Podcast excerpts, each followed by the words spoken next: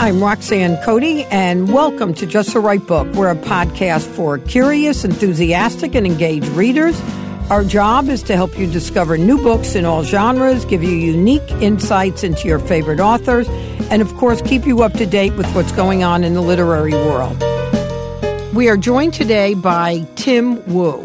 He is a professor at Columbia Law School and a contributing opinion writer for the New York Times. He is also an author, policy advocate, having written about net neutrality theory, private power, free speech, copyright, and antitrust.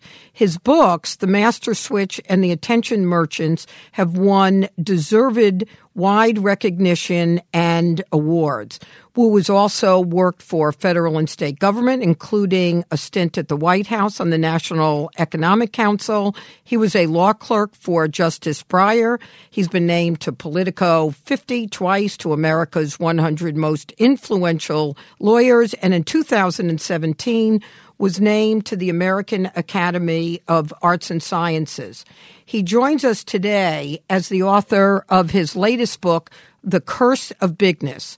In this short, persuasive, provocative, and historically grounded book, Tim shows us how allowing unrestricted growth of concentrated private power can feed an appetite for nationalist and even extremist leadership.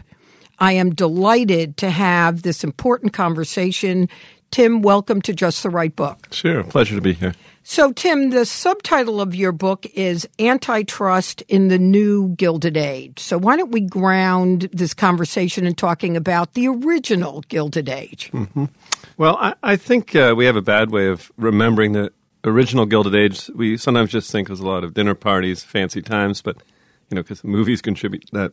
But I think I want us to recall the economic conditions of the Gilded Age. So there were two things I think were really important. One, you had an enormous gap in wealth and income between the poor and the rich. So there was the emergence of a new class of ultra-rich, something that had never been seen before. At the same time, and I think parallel, is you have the economy reorganized into a series of trusts, which were monopolies. So you had one company for every industry, and destruction of all the little companies and small businesses. You know, you had Standard Oil, which everybody knows, but you also had, you know, trust for tobacco, cigarettes, another monopoly for rubber, for nails, so on and so forth. So that was the condition. Centralized, unequal. I think there was a reason that it gave birth to so many extreme political movements at the time, and, and eventually very much changed the way Americans lived. And the conditions that allowed these trusts to exist. They were created as a mechanism for doing business. And how long were they able to monopolize what was going on? And then who became concerned about it and why? Right. So they monopolized their industries. They had the idea that competition was bad. Small business was bad. That the future lay in large sort of monopolized businesses that would run every industry and be perfectly efficient and super efficient, supposedly, and, you know, run by one great man. Mm-hmm. And that's the way they organize. They also enrich the people at the top. That was another reason. And enriched, and had a lot to do with so two of the prominent people in those days are names that are known. Yes. John D. Rockefeller and J.P. Morgan. Yes, and they actually figure in the book as well. And, yeah, that was the vision. But, you know, it engendered some of the, you know, since the American Revolution, some of the greatest popular uprisings, I think, in U.S. history. You know, people were angry. They didn't think this was the American way. The United States had been a country of rough equality for a long period, you know, sort of the frontier, and no one could believe it. And so it led to a lot of developments. You know, you actually had socialist movements, anarchist movements, but also less radical movements, the antitrust movement being one of them, the idea that we should break the trust, that we were against the trustification of the American economy. That led ultimately to the Sherman Act, which is big in this book. Right. And so the Sherman Act established a principle of what was a monopoly and what was necessary to break up. How was the definition of the Sherman Act defining that? Because that's certainly been weakened and changed over time. Well, the Sherman Act was very broad. It just said that monopolization was illegal. It said that agreeing on restraints of trade were illegal. So it basically illegalized the trust form. And it was just a few sentences, really. And it took, frankly, Theodore Roosevelt and the courts to activate it, to turn it into a law that actually made monopolization illegal and actually broke up trusts into small pieces. So that was the tenor of the law. The idea was that to monopolize an industry was illegal, and if you did that, you would be broken into pieces. And so the Supreme Court justice that has been identified, closely aligned with the Sherman Act, was Brandeis, who you talk about in the book. And Brandeis had a wide view of it. And there was one, I'm not sure if this is his language, but this is language from the book that I thought was fascinating. And I don't know that it's the way people even think of antitrust coming close to. But you say the broad tenor of antitrust enforcement, the broader goals of enforcement, should be animated by a concern that too much concentrated economic power will translate into too much political power and thereby threaten the constitutional structure, meaning it could actually preempt government sovereignty. Yes, that was a big tenor of the popular movement against the trusts, and maybe I should have said it earlier. But people were angry. They felt that not only were the trusts so economically powerful, but they had government in their pocket, that they had created, the word was, an invisible government that hovered above the one you see out there and told them what to do. There's a famous editorial cartoon in the period, which has Congress in the foreground sitting in session, and behind them you have the great monopolists just sort of deciding what the actual decisions are. So as much as anything, the philosophy of the Sherman Act was to smash the idea that monopolies would run not just the economy, but frankly the whole country. Mm. And in that period, they had they had great influence, particularly over the Republican Party before Roosevelt. They basically dictated economic policy for the United States, and eventually people said, we just cannot stand this. And so how does that then lead to the possibility of a fascist government or an authoritarian? Because I thought about this. I had the opportunity last week to interview Madeline Albright for her book called Fascism, A Warning. And she talks about other warning signs that we should look at. But one of the things that she also talks about is how inequality begins to make people lose faith in a democratic government as being able to help them. How does antitrust and monopolies exacerbate that condition? Yeah, so that's good. I think that, for me, the place to look for that is the immediate post-World War II situation, where people are studying carefully the examples of Japan and Germany. And one of the things that Japan and Germany both had was monopolization, cartelization of their economies. They did not have antitrust laws. They did not wage war on the trusts. In fact, they accepted and even promoted the idea of a trust economy. And some of the results of that were incredible economic suffering, incredible concentration of wealth into a small group, and a people who felt that they were being left behind, that they were unrepresented in this process. And that, I think, most people agree, led to the kind of volatile conditions that led fascist leaders able to take power by appealing to economic misery. Now, there's a subtle thing that happens, very complicated, which is that, in fact, Hitler's leaders like Hitler were supported by the monopolists, ultimately. So there's two sides to it. One is this widespread economic inequality and misery. The other is the ability to cooperate. A fascist leader, if they are in cooperation with just a couple of monopolists, they suddenly have this incredible union of private and public power, which was the story of Japan, the story of Germany, private and public allied in this effort to take over the world. And I think those economic origins of fascism must be always watched. So domination of the economy by monopolists tends to create this inequality, concentration of wealth at the top, broad-based misery, which creates the conditions for a revolution, for a strong leader who's going to fix things, for a savior, especially if there's been an economic depression, right? Some kind of crash. We even saw some of this in the United States in the 30s as well. But the fascist leaders, there's another direction. There's a second step, which is very subtle but very important, which is having so much private power in so few hands means that if a leader like Hitler can gain the support of a majority or even a decent number, even a subset. I mean, I've been studying the German history very carefully. And, you know, the monopolists at first, they were a little bit resistant, but eventually they kind of talked each other into it. And it wasn't that many people. Mm. You know, like 8 or 10, maybe heavy industry. It's only like 5 or 6 guys decide, this is our guy.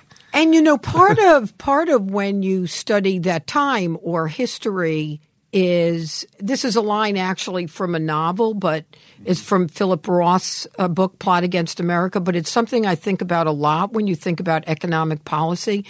And there was a line in the book that said it was the kind of event that the present considered unlikely and the future considered inevitable. And when you think about pre or early Hitler Germany, a lot of decisions that were being made, there was no one really – there were very few, if any, people understanding the unintended consequences of the coalition of the – monopolies in Germany. Mm-hmm. Yes, I think that's right. You know, the Germans had taken a different way. They thought America waged war on its own monopolists. The Germans thought that was foolish. I've been very struck by reading about that period, by the understanding that a monopolist is in its way a dictator, right? And in its way has very similar interests to a nationalist leader or a fascist leader, because neither of them really wants accountability. The one doesn't want competition, the other doesn't want voters. But in some sense, they're quite similar. And so the danger of a return to fascism is the fear that the monopolists and the leader realize their interests in common. Mm. And that's what happened in Germany. And that's what happened in Japan. Happened in Italy as well, and Spain. And so that's what I think we need to be on the watch for. And so the antitrust law is like a safeguard. It prevents a private power that could become as great as public or an ally to public power in ways that are dangerous. It has this incredibly important constitutional role of limiting private power. So you would think that the Sherman Act, which led to some of the largest economic growth that we had in the 50s and the 60s. So now tell me what happens in Chicago that begins to undermine the Sherman Act that had been operating quite well since the beginning of the 1900s. Right. So in the early 60s, there began to be a group of thinkers in Chicago who challenged the entire premise of the antitrust laws. They're anti-government people, kind of a libertarian, although they're very socially conservative. Their leaders are a man named Aaron Director, sort of not well known, and a much better known fellow named Robert Bork. Who's not known for this, right? Right? He was known for not getting on the Supreme Court. Yes, yes. Both these men were powerful intellects, talented writers. Bork is an amazing lawyer. You know, and their argument is they say the antitrust law is out of control. You know, it's letting the government mess with companies, and we need not to have no antitrust law. So they didn't say throw it away. They said it has to be constrained always by this idea of consumer welfare. Mm. Is the law making prices lower for people or not? And that is the only thing you should ever be thinking about, and not any of these broader political or broader economic goals. And was that any part of the opinion that led to the Sherman Act? You mean the legislation? The legislation. Was there consumer welfare as part of the language there? No, but so when they passed the Sherman Act, Congress, they had a whole bunch of concerns. They said, you know, these trusts are big, they're evil, they're politically dangerous, their prices are too high. You know, so it was one of their concerns. Yeah, you know, high monopoly prices. Nobody means you're controlling the price. Yeah, well, I mean, it is a bad thing.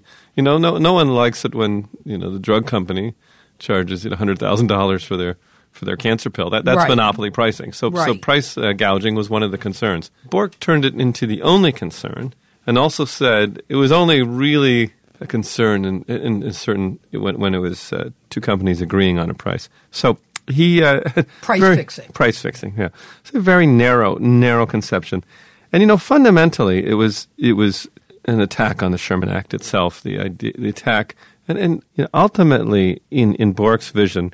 It took us back to the laissez-faire views of the first Gilded Age. that government should not be interfering in the operation of business. So, Tim, let's take a little bit of a pause in another direction before we go on to what the ramifications of that was.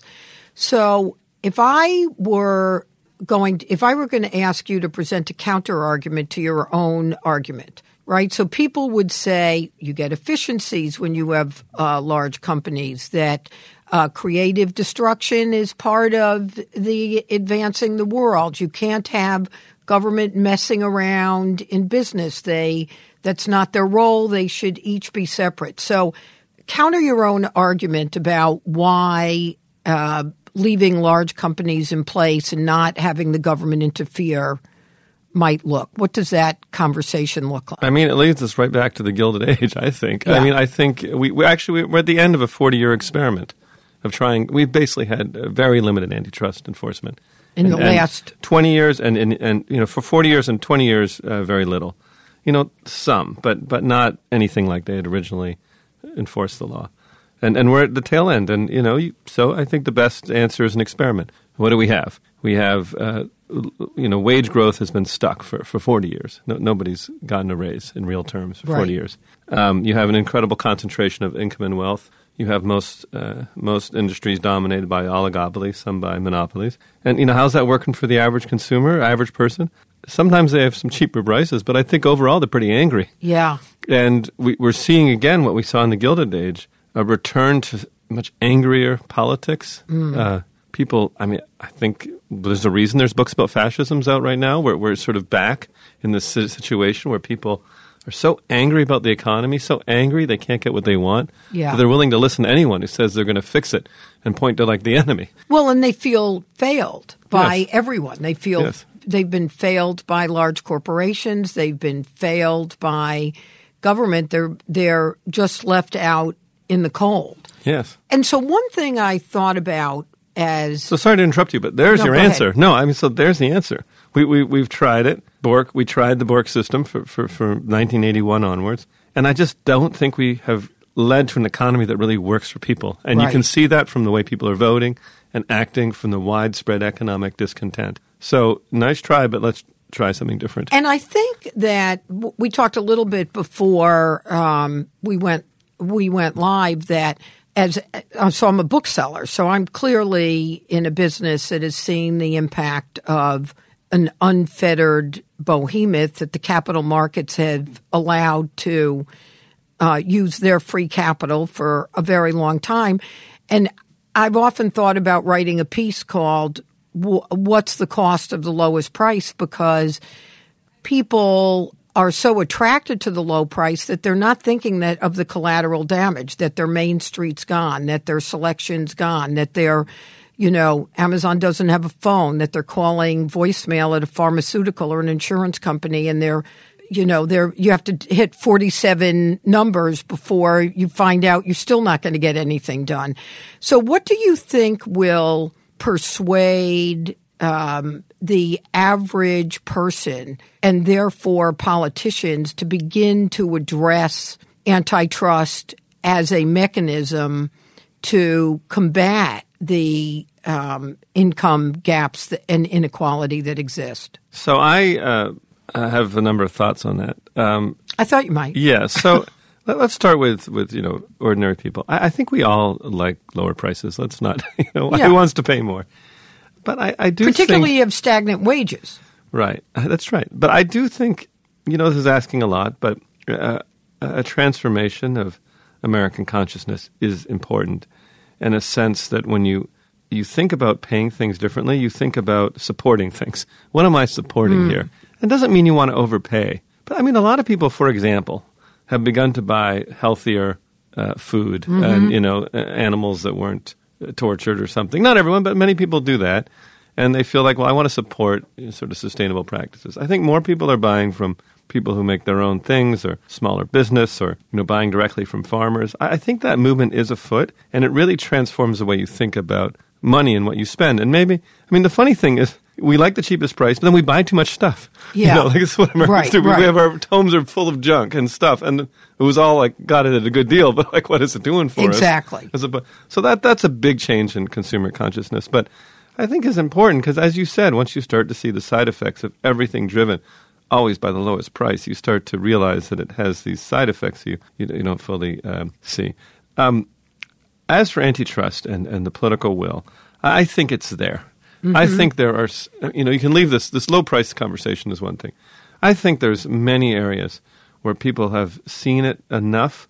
They have the same kind of anger that we saw in the 19th century. They don't understand why a monopoly pharmacy company should be able to charge $100,000 for a cancer drug.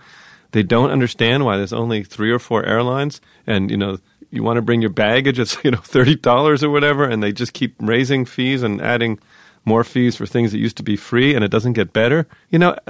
Things are supposed to get better in American capitalism, not worse, not more expensive. And they see so many areas, they're ready for breakups. Now, they may not have the economic theory in mind, but they know when things have gotten too big, industry is too fat, and it's taken too much money from people and giving too little to workers. I think the time is ripe for a new round of trust busting, and I'm not surprised. I think this decade is the decade. Well, I'm thrilled to hear that, because I do think that one of the things that I think will contribute to it, that I hear increasingly in conversations and in conversations up and down the food chain, mm-hmm. is a sense that we are powerless in the face of a pharmaceutical price, in the insurance that we can access, in, think about when you're online and you want to get something and it's Facebook or somebody, and you can either read 144 pages that say, I agree to this, or just say, I agree and move on. You have no idea what you've agreed to. And do you think politicians will begin to have the will to think about it, or do you think it'll happen in the courts? I think they should, or they're going to lose their offices.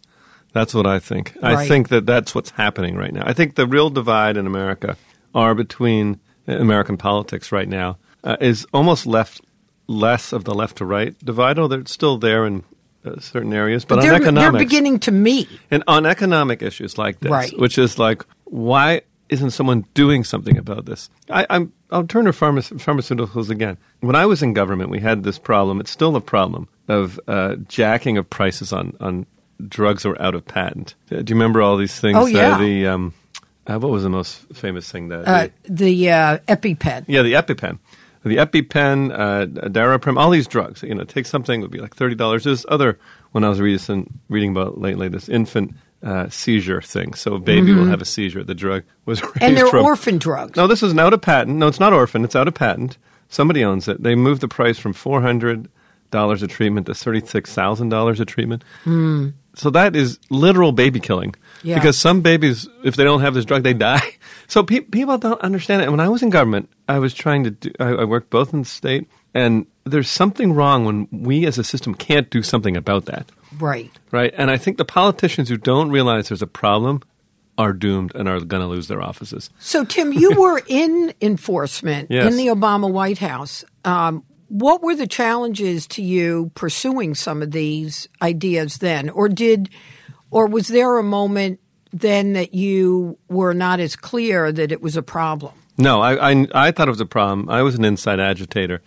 I will say it is true that the reality distortion field inside Washington is for real. The kind of things that people want and the kind of things that even people who call themselves liberal think are possible are so far apart. Yeah. This price thing is a big thing. Well, the big thing in D.C. is, well, you can't mess with prices. And I said, like, where in the Constitution does it say that prices can't be – if someone is jacking prices out of control, why is that – prices need to float free. You can never touch prices. That was one of the sort of mantras in Washington. Oh, you can't just target a monopoly because it's big. Oh, there's all these things. And these are even people who are liberal. Conservatives are even more. We have a problem where the market has become so sovereign, has its own kind of immunity to laws.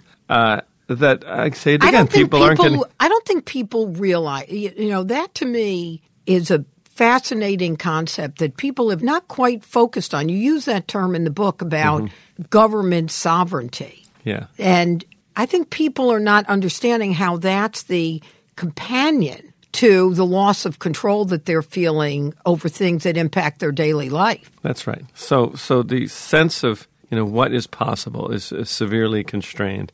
Now, maybe it's starting to shift. There's on the right and left, people are getting elected who have different view of what is possible. And much of the idea of what is impossible is not in the Constitution. It's not even in the laws. It's just in this kind of mental furniture that people in Washington have. And so I think it's changing.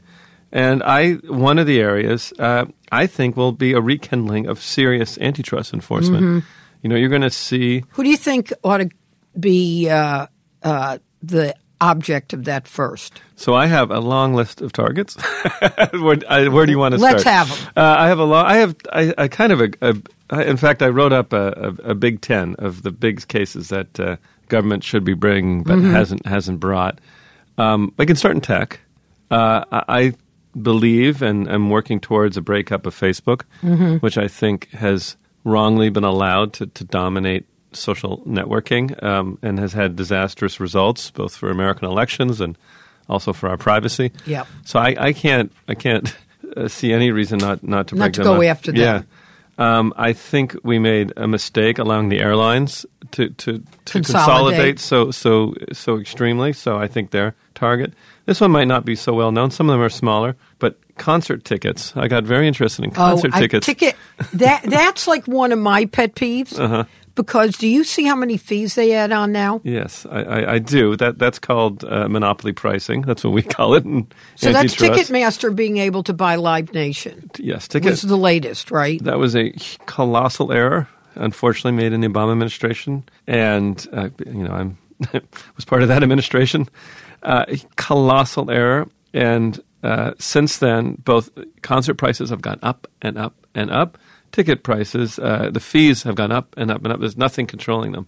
They have barely any control. Yeah, they just do what they want, and that's been terrible for consumers. We've talked about there's so many areas in pharmaceuticals you can start. You need an entire agency devoted to rooting out the anti-competitive practices in the pharmaceutical industry.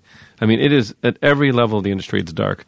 We're finding that generics are price fixing. Mm-hmm. So, I don't have time. Generics are supposed to make things cheaper. And don't you have in the book how much the pharmaceuticals spent on lobbying to block Medicare from being able to negotiate drug prices? Yes. If they invested $116 million, I think you said, and their return was something like 77,000%. Yes, because they from that investment have there's no negotiation, so they enjoy an extra profit of $10 or $15 billion a year.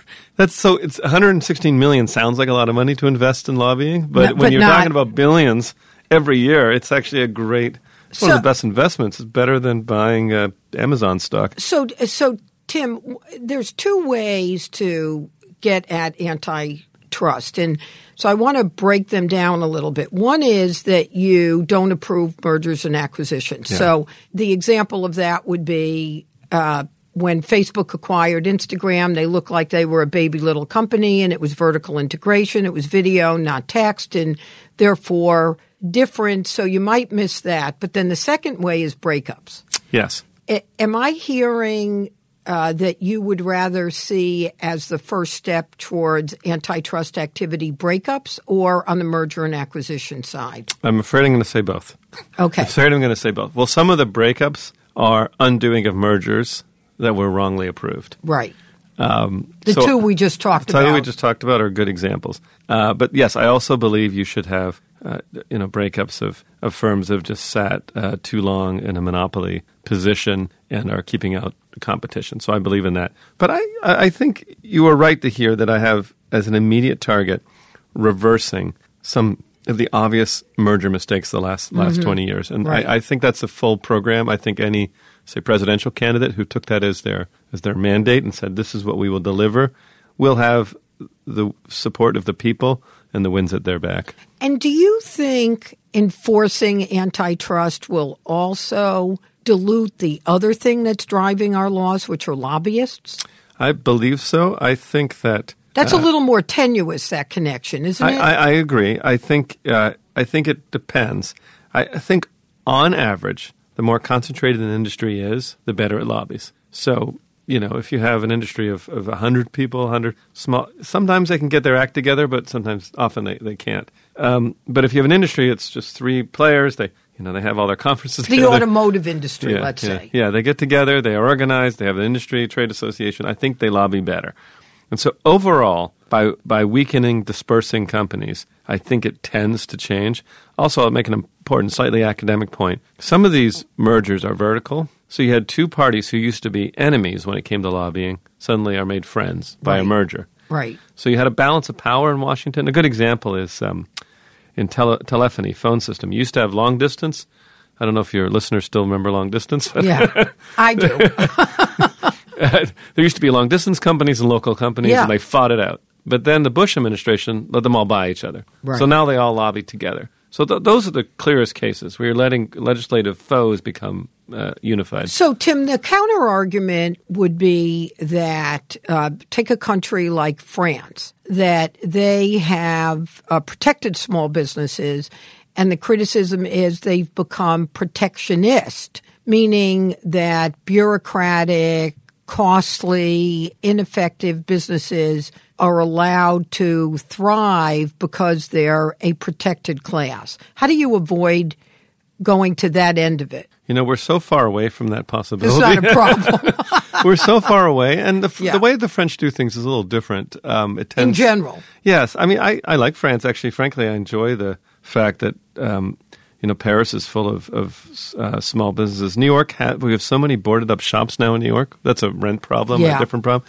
But no, I think we're so far away from that problem. And the main onus is actually to protect competition, which is protecting small business. You know, it is protecting a market where you have multiple competitors going at each other. Right. So we're not talking about, total isolation. And I think people can actually, I think there's propaganda in the United States that says, oh, we don't want to be like France, or we don't want to be like Taiwan or Denmark. But you go to those countries. I think the greatest achievements, the role models, need to be countries that have managed to build a sustainable middle class. Countries that are wealthy but don't have this massive gap between rich and poor. That's what we need to be looking for. Look at Denmark, Taiwan. Taiwan is where.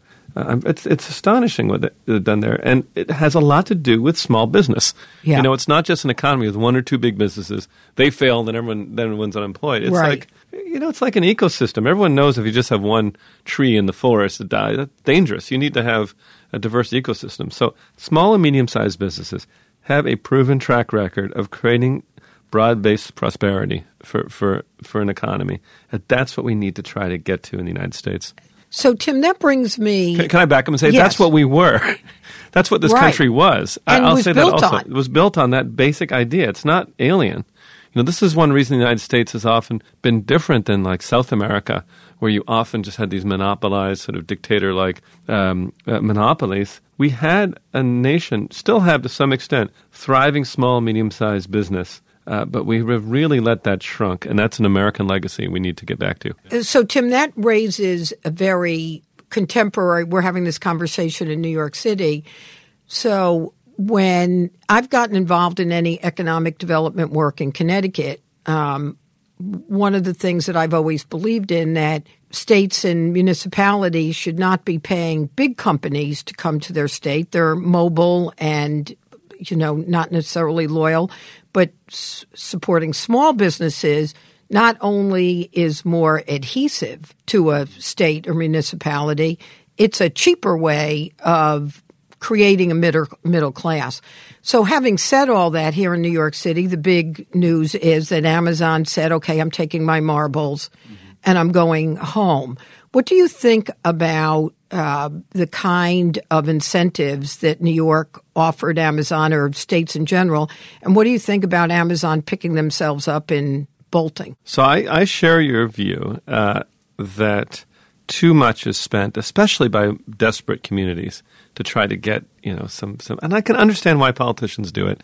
I can see the impulse. Although the evidence has shown they've never paid off. Never pay off. And it's And people should learn that lesson and stay away from it, partially because it's so salient. You have all this news about one big company, Amazon, but And it's hard to report on, 500 businesses mm-hmm. that employ more people than Amazon. Right. Because they're 500. And they're diffuse. They're diffuse. They don't have one press representative. It's not news when three of them close. It happens. It's like the air we breathe. It's almost the business equivalent of celebrity reporting. Mm-hmm. You always report on these big stories. And I think politicians get caught up in it, and I think it's a mistake.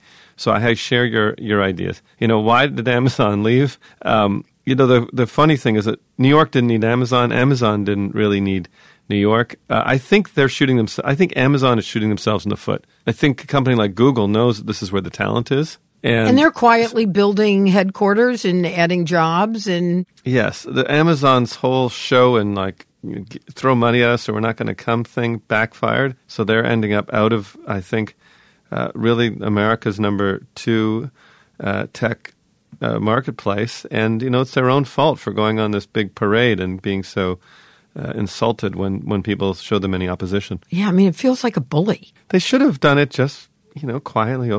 Bought some buildings. Had the conversation. And, or not have a whole show and just start buying buildings and doing business. That's how most people do business here in New York. Is you buy a building and you start, or you rent a building and you start your business. You don't say, hey, listen, I'm here. Where's my money? That's crazy. Well, and what I'll do in closing before I ask the last question is really encourage our listeners to read the book. Because I think what you've done that is fantastic is, despite the fact that you're an academic, you have written a very accessible, smart, understandable, that is not presumptive, that people understand legal theory or economics, and think about how their own actions are impacting what we're doing, because we're all dealing with the ramifications. To me, one of the worst is the contribution to inequality, which I share the idea that can never be good without a solid middle class. So I want to thank you for doing that. So I'm going to close with a question that I ask all our guests, but has nothing to do with this theory, with your book. And that is, what's the book that changed your life? Oh, that's a great many books have changed my life. I'm thinking of one, The Search for Modern China. It's sort of random. But it's this long, long history of China. Jonathan Spence is the author. Mm-hmm. And I became very interested in the rise and fall of civilizations, the repetitions, the way things come back. The patterns. And I kind of wanted us to understand America that way. I wrote this book to tell a story. I wrote this book to help Americans remember our own history, remember our own traditions, remember that we were once a country that was known for equality and promotion of the middle class and of broad-based prosperity. You came to America and everyone made it here. And we forget our own traditions. And so, this book is told as a story of this law, the antitrust law, but really the movement to try to control concentrated private power. It feels to me we've lost that vision, and I'm hoping we can get back what is really ours. Well, that's great. Tim, thank you so much for taking the time to talk with us, and thank you for writing the book. Thank you. We love hearing your comments and book recommendations. Please keep them coming. Email us at info@justtherightbookpodcast.com or reach out to us on our Facebook or Twitter pages. Just the Right Book Podcast is produced by Collisions, the podcast division of CRN International. Our original music was created by Mark Berman. Our producer is Christina Torres. Our audio engineer is Pat Keogh. And thank you all so much for listening.